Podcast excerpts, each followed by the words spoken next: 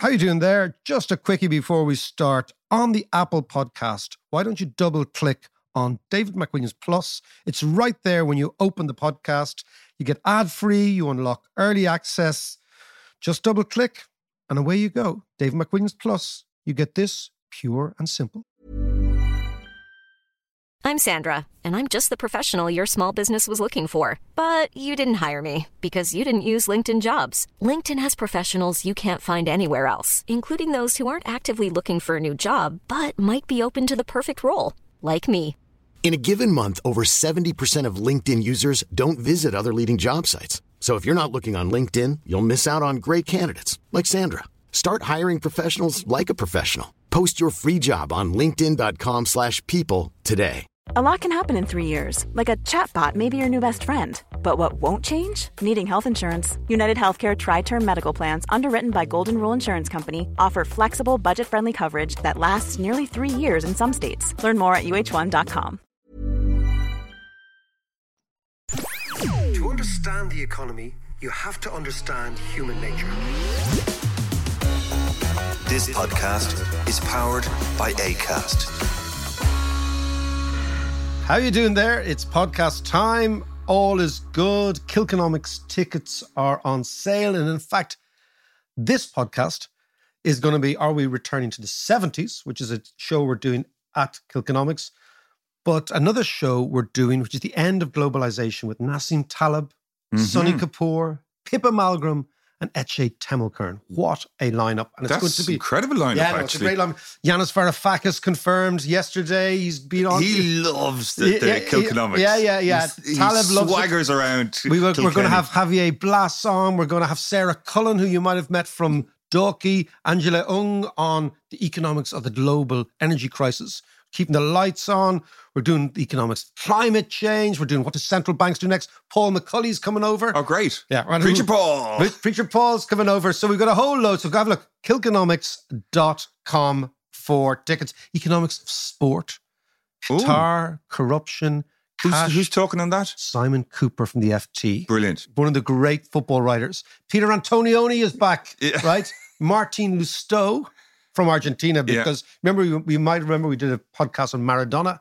Yes. So and Martin's back from Argentina. And Mehreen Khan, who's the, the Times in the UK's economics correspondent, a mad football fan. And Is she? Yeah, yeah, yeah. Yeah, Brilliant. And but all sorts of all Brilliant. sorts of all sorts of good good stuff, you know, coming up. And, and of course, there's you and me. Well, hey. The podcast is on Friday, the 3rd, 7 p.m., the Watergate Theatre. So get your Right, tickets. I at didn't even know that now. You didn't even know it. Kilkenomics.com. Well, of course, we're doing a crypto piece. Noah Smith is coming from the States as well. Oh, brilliant. Is he Yeah, bringing his rabbits? He's going to bring all his rabbits. He's going to try and get them in. We're going to have a crypto after the crash piece. Larry Kyo, Stephen Deal, Katie Martin, the FT's markets editor, and Noah Smith on that's also on Friday. So loads of gigs, loads of gigs. So excellent. Have a look, kilkenomics.com. It's going to be a humdinger. It is going to be a humdinger. It is, as I was trying to explain to somebody, it's Ireland as we love it. It's going to be cold. It's going to be dark. It's going to be wet. It's going to be Kilkenny. First weekend of November. We have theatres, bars. We're trying to get the courthouse as well. We're going to do a piece called Economics on Trial. We're going to get economists, economists to defend themselves and all their bad Oh, predictions. nice. Yeah. And we're going to Are you gonna have the gavel? Yeah, yeah, exactly, exactly. Excellent, excellent. Anyway, all is good. If you don't know Kilkenny, one of the great cities in Ireland. It is a city, it was enshrined a city many, many years ago. It is full of fantastic little bars and restaurants and venues. It's one of the one of the great places. It's a big old castle, which is massive fantastic. big castle as well. Yeah, yeah. The, the seat of Ormond, Mm. okay, who got their money. Do you know how they got their money? Well, on. one of the various ways they got their money is the Ormond family managed to secure the license from the King of England. We were doing that English stuff last week. Yeah. The King of England, that all wine imported from France into England had to be stamped in Kilkenny. What, what, every bottle came through. Every bo- yes, every legal bottle. And that's how they made their money. Wow. Yeah, I'd say a few bottles went missing. I'd say a lot. exactly. Well, actually, you know the hole in the wall, the venue we do, right? Yes, The yeah, hole yeah. in the wall. Okay, this is an amazing venue. Okay, off High Street in Kilkenny. The hole in the wall was originally was originally a house for anti royalist campaigners for the Irish Confederacy. You know, we had a confederation, Yeah. right? And that was their meeting place, the hole in the wall. Right. So it's an extraordinary venue. Anyway, that's enough of that Kilkenomics. Kilkenomics.com. John, today I want to talk about the immersion. Right. Do you okay. remember the immersion? Do you remember our mothers, do, right? yeah. Uh, right? Irish people of a certain age will remember that the worst crime you could commit in the house was leaving on the immersion, yeah. right? And like your Yes, it mother would go Yes, it was. and like to be roaring, "Who left on the immersion?" right? All the way through the seventies and even into the eighties, right? So I'm sure other Irish people, maybe I, I also think British people as well. The immersion heater Yeah. was a sign of unbelievable wealth if you could leave on the immersion. But do you know what the what the best invention was after the immersion? Was the timer that you could put on it. yes, I, I remember. I remember the little, the little roundy thing, yeah, right? yeah, yeah. So we're that talking. kind of saved so we're talking immersions, immersion timers. We're also talking about the fact that when I was a kid, I used to have to have a bath after my sisters in the same water, right? yeah. like to be my big sister, my middle sister, and Yeah. then me, right? I remember washing my hair in the sink. Yeah, but, but yeah, with, with a tap, right? Yeah. Now, of course, the reason And of course, by the way, 70s hair was big hair. 70s there hair a- was great hair. There was, there was a lot was of a lot of it. Yeah, to yeah, do. yeah. Big froze, big froze. But the reason we're talking about the immersion, sorry, we haven't just gone off on one. The reason we're talking about immersion is the fact that in the 1970s and into the 1980s, Irish people, British people I know as well, maybe Europeans, I'm not too sure, had an obsession with the immersion heater because the cost of energy, the cost of electricity Mm. was so high relative to everything else. And why is that? Because of the energy crisis in the 1970s, right? Yeah.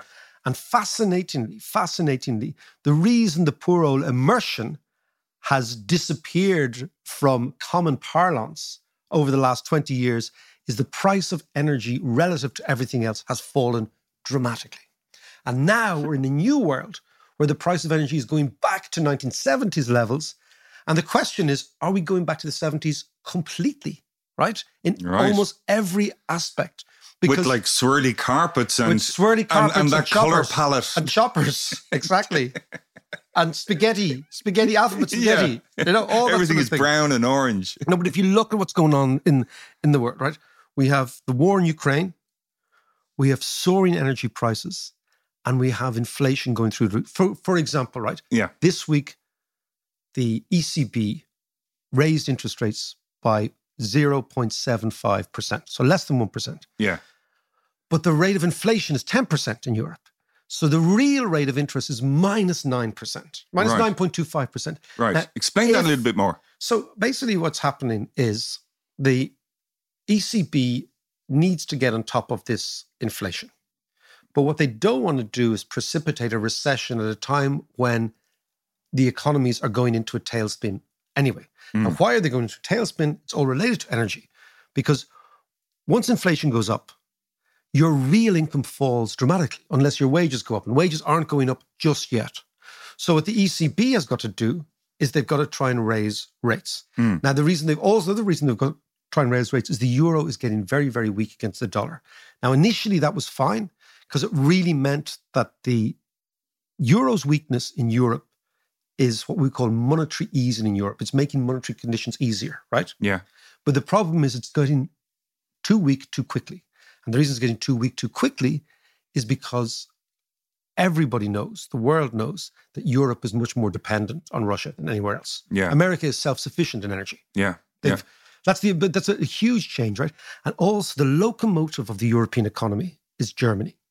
And when you actually strip everything away, Germany has been getting an energy free lunch for the last 30 years. So the massive subsidy the Germans have got from cheap Russian energy has boosted their manufacturing base, has allowed them to export, and has allowed them play the leading role. Because I remember we said years ago, Germany is a bizarre country. It imports fossil fuels to make stuff that consume fossil fuels, Yeah. right? Yes. Yeah, it yeah, yeah. imports gas and energy from, from the rest of the world. It puts them together in German factories and it largely makes machines, cars, hmm. trucks, etc. Yeah, right? yeah, yeah. Which burn fossil fuels. Yeah. So it's entirely fossil fuel dependent economy. Now, if energy prices remain high, the entire German industrial model, which has boosted Europe for the last 40 years, has got to look for an alternative source of energy. So it means the cost base of Germany and Japan is going to rise because Japan and Germany are interesting in one case, one way.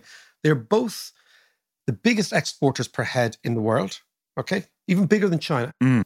But they're also entirely dependent on energy from outside. So, so what? Japan has no resources and Germany has no resources. So, so what? What's that going to do to Europe then, as is- a as a whole? This is why the this is why the euro is falling in value because international investors are saying, hold on a second, the Europeans they don't just have we don't just have an inflation problem, we have a manufacturing model problem because European manufacturing depends entirely on imported energy, particularly Germany. Mm. Less so France because of its nuclear power, but particularly Germany.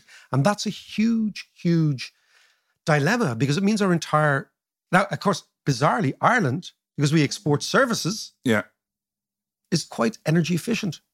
We don't have big manufacturing bases. Well, we've got big data centers now that are that centers, are yeah. taking up what something like fifteen percent of of the energy. That's a huge problem. I, I want to come back to the Irish energy issue in a second, but what Jacob Rees-Mogg said the other day, I know, I know. John, okay, like last year you're obsessed with Trump.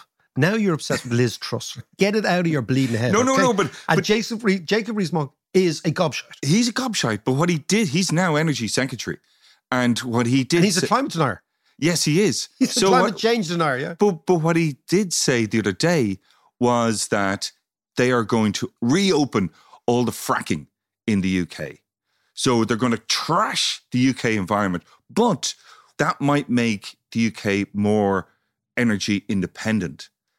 And will the UK then take over from Germany? we have we have a great Kilkenomics show, which is called the UK Failed State or Gammon Tiger. Right? Do you know what a gammon is in the UK? Yeah. You know what they refer to a gammon is a kind of an overweight Tory in red trousers. Yeah. Right? Okay. Gammon man, yeah. Gammon man, right? And they've right, I believe in Brexit now. Of Yeah. course, Rees Moggs is the prince of gammons. Okay. Now, gammon tiger comes from the fact that we had the Celtic tiger, right? And many, many years ago, I did an interview for The Spectator years ago yeah. on the boom in Ireland. I think it was 2000, 2001. Very nice guy called Edward Chancellor interviewed me. Fantastic. He has written great books on mm. economic history. But the sub editor, the little Tory shitehawk in The Spectator, uh, rather than call Ireland the Celtic Tiger, called it Pedato Tiger. That was their headline. Jesus, man. So now we're getting them back saying gammon fucking tiger. Okay. So if you gammons can replete yeah. so the idea is, is Britain a failed state or does it become a gammon tiger, Yeah. i.e., all the policies? And fracking is one of them. Fu- fueled by the fracking, But yeah. let's go back to the 70s. Let's go back to the 70s, right? So the question then is are we going back to the 70s? And what sort of battles are coming down the track? Mm. One of the interesting things is that if you look at, for example, the war in Ukraine, right? The war in Ukraine is also a war about ideas, right? So you have a contrast between our worldview, which is a function of the last 40 years. So our Mm. societies are cosmopolitan, legalistic in the sense that the law makes some sense. The citizen can go to the courts and defend him or herself. Yeah. They are cosmopolitan, i.e., we've got lots of different races, and they are liberal. So that's our worldview. On the other hand, you have the Russian, Chinese, increasingly worldview, where, and of course, we're not nationalistic, right? That's our essential thing is that nationalism, we've joined the European Union, we've signed Sure. the Anglo Irish sure, sure. Agreement. It's all about diminishing nationalism. Yeah. And on the other side, you have this extraordinary different ideology, which is nationalistic, which is dictatorial, which ultimately is homogenous, not cosmopolitan, and where the law, citizen has no rights in the law. They can't go to the law to actually undermine or question the government. Yeah. And these huge battles are going on at the moment. And the question then is how does the world react to this? How are we going to react to everything? Because I think this is ultimately where society is going. We have the energy crisis. It makes people very, very nervous. We have inflation. It makes people very, very anxious. Real incomes begin to fall. We've got to reconsider our manufacturing model in the light of the energy crisis. We also have this ideological battle between these two great camps. Yeah. Okay? Yeah. And I suppose the question is, where's it going to end? It feels like the 70s. But the issue is, where is it going to end? And we're going to talk about that in a second.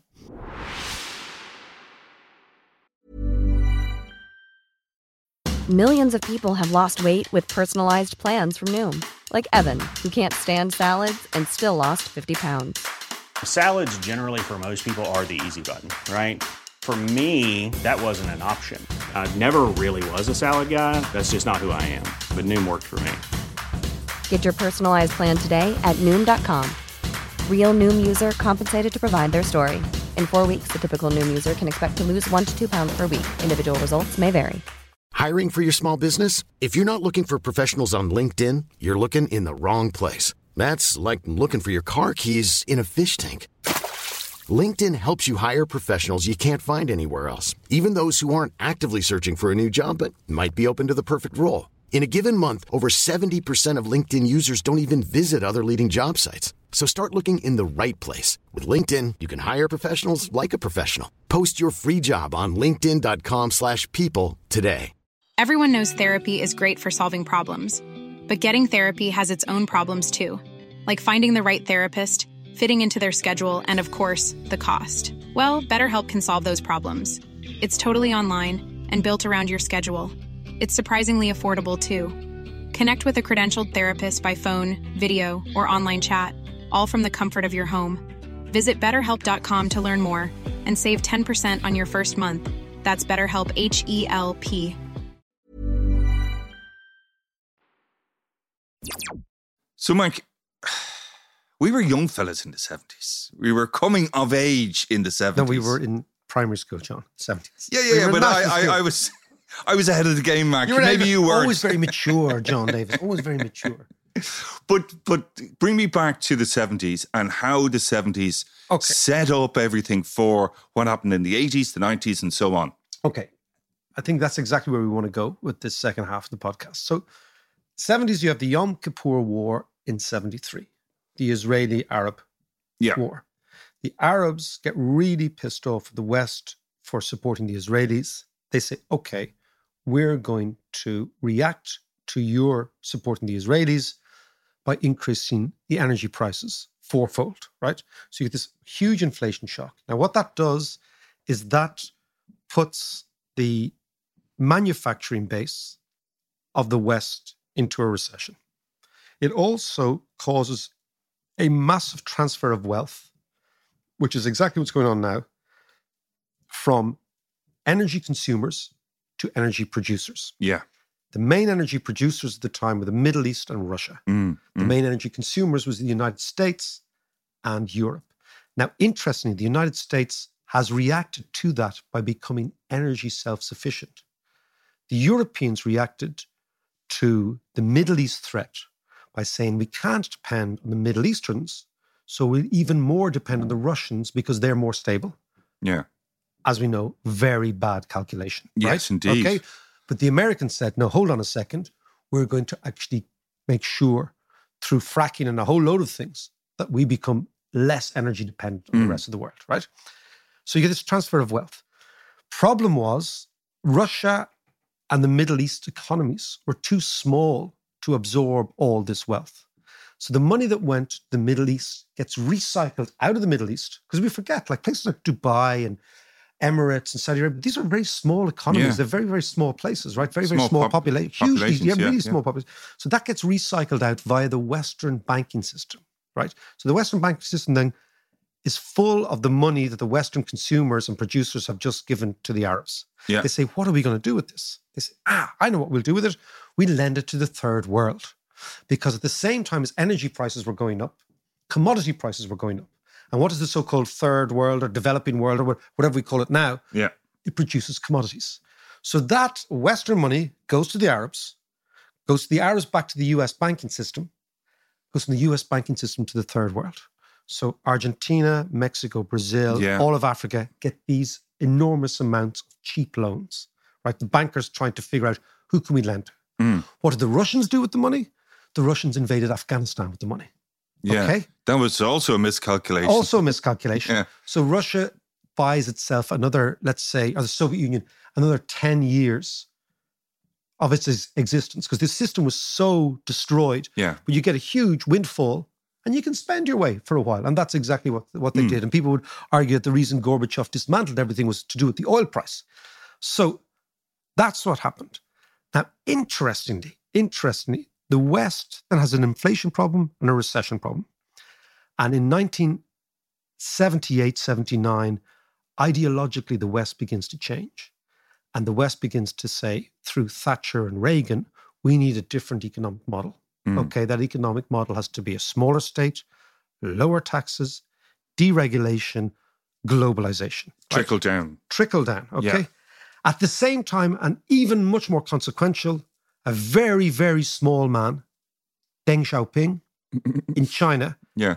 is actually coming up with the idea after the Cultural Revolution. So the Cultural Revolution is happening in the 60s and 70s, right? The Gang of Four in China. Yeah. And the Communist Party in China, under people like Deng, just realizes, hold on a second, this Mao stuff is crazy. Yeah. We've had massive famines. We we have the maybe the poorest people on earth are in China. Yeah. And they say, hold on a second, we're going to open up.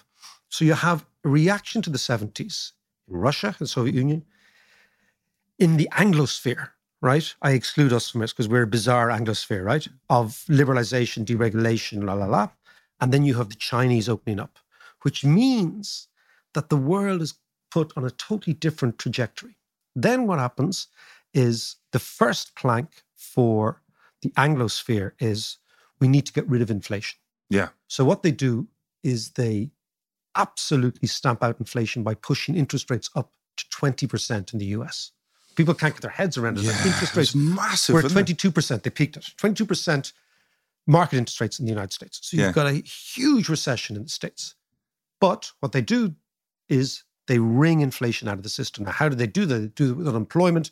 So you have the beginning of what I would call your Springsteen generation songs. Yeah. You know, the river and all that stuff. Yeah, yeah, all about the end of the blue collar worker in the States. Yeah. Exactly the same thing happens in the United Kingdom as well, right?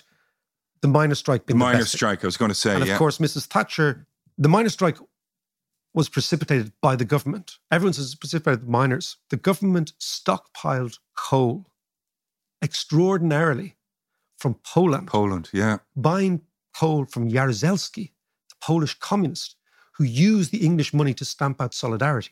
It's really fascinating when you think of it. Yeah. But yeah. they stockpiled coal from Poland so that when they took on the miners, there wouldn't be an energy crisis. They'd have surplus coal. Yeah.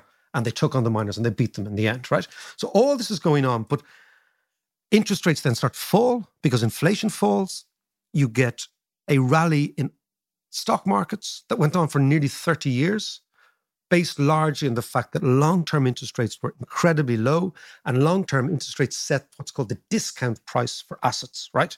So everything is priced against long term interest rates, right? Right. Just Because explain that a companies little bit borrow. So, so the way you value companies, there's many ways of valuing companies, Mm. but one of the ways you value companies is you look at what they call their free cash flow, Yeah. right?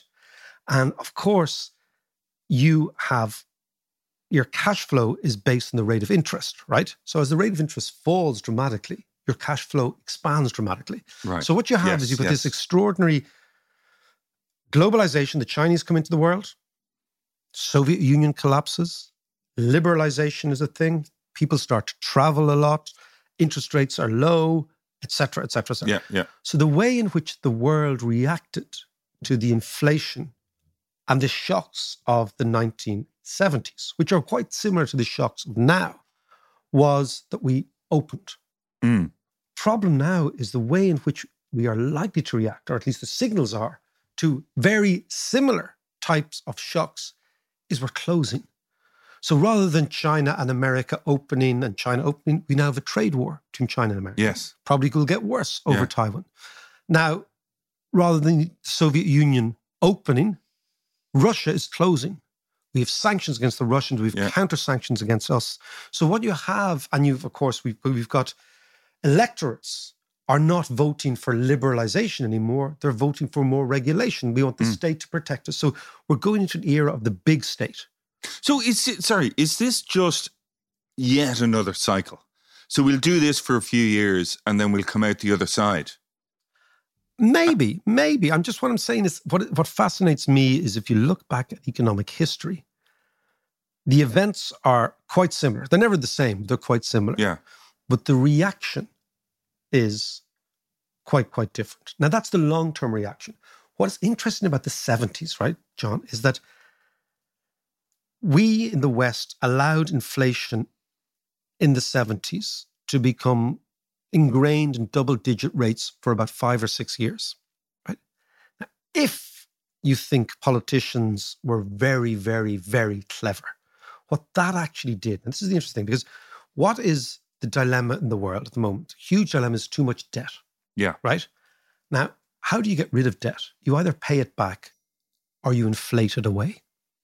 Now, if you look at the 70s, all the debts that were incurred in 1950s, 1960s, 1970s, early 1970s, which there were many, but not Mm. to the same extent now, ended up being inflated away in the inflation of the late 1970s, right? So basically, people in Ireland in the 80s, although they were worried about their mortgage rate, they weren't worried about the actual capital on their houses. The reason is house prices went up really, really rapidly with inflation, right? Right. So there is a possibility that inflation is allowed to remain higher for longer. And the reason we will do that is we will inflate away the debts that we've incurred since the global financial crisis and since the COVID crisis. So there's a very interesting and maybe quite clever strategy, which is if you imagine the Europeans and the Americans allowed inflation from 73 to 82 to run rampant. Okay. Mm. Wiped out all the debts that were incurred prior to that. And then they put on the brake and they increased interest rates by But- 20%. but did- that might happen again. But that that had a really detrimental effect on the developing world, though, didn't it? It did have a deve- detrimental effect. The problem with the developing world was they had incurred huge debts in dollars. And when the Americans increased their interest rates, the dollar rose. Yeah. That means that the developing world, like Mexico, Argentina, Brazil, had to produce more commodities to pay for the same debts because those debts were now valued Yeah. in a different but, currency. But, but then th- that that leads. and they all defaulted in 1982, in 1983, 1984. Argentina, Mexico, Brazil defaulted. All of Africa defaulted. The third world debt crisis came. yes. Okay. And they were locked out of the world for about 20, 20 years. I mean, the uh, Argentinians and Brazilians only came back into the financial markets in the early 90s. So about 10 years they were locked out of Yeah. the world. But but but also what that does as well at the end of the day is it increases immigration. Interestingly, it, it does now because Yeah. our borders are more open, but it didn't hugely in the 1980s. So what actually happened is most of Latin America and most of Africa stayed put. Right. But that's but now borders are much more open, and now migration is much more acceptable on both sides. We accept much more immigrants, and they're much more likely to move. yeah. So, so what we have is this bizarre sort of reaction to similar problems. We are now going to be more closed. Nationalism is kind of back. The big state is back, and at the same time, at the same time, there is a four or five year view that inflation might remain quite high in order to reduce the debts that we incurred, in order to reset the economy, let's say not in 2022, 24, 25, but about 26, 2026, to reset the global economy. right. I mean, that is the way the world looks to me. I mean, obviously within this is all sorts of ups and downs and crises and la la la, but that looks to me like a fairly logical global strategy and a fairly logical global strategy that looking at the Fed and the ECB, they seem to be going along with. Okay, Mark, just to bring it back to here then.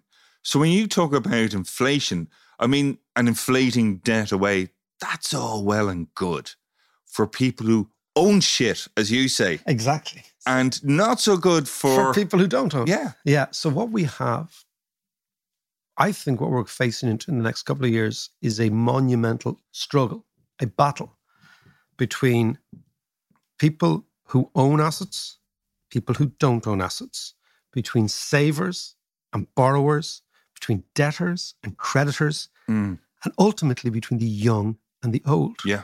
Because inflation now, for those people who own assets, will suit the old very, very well.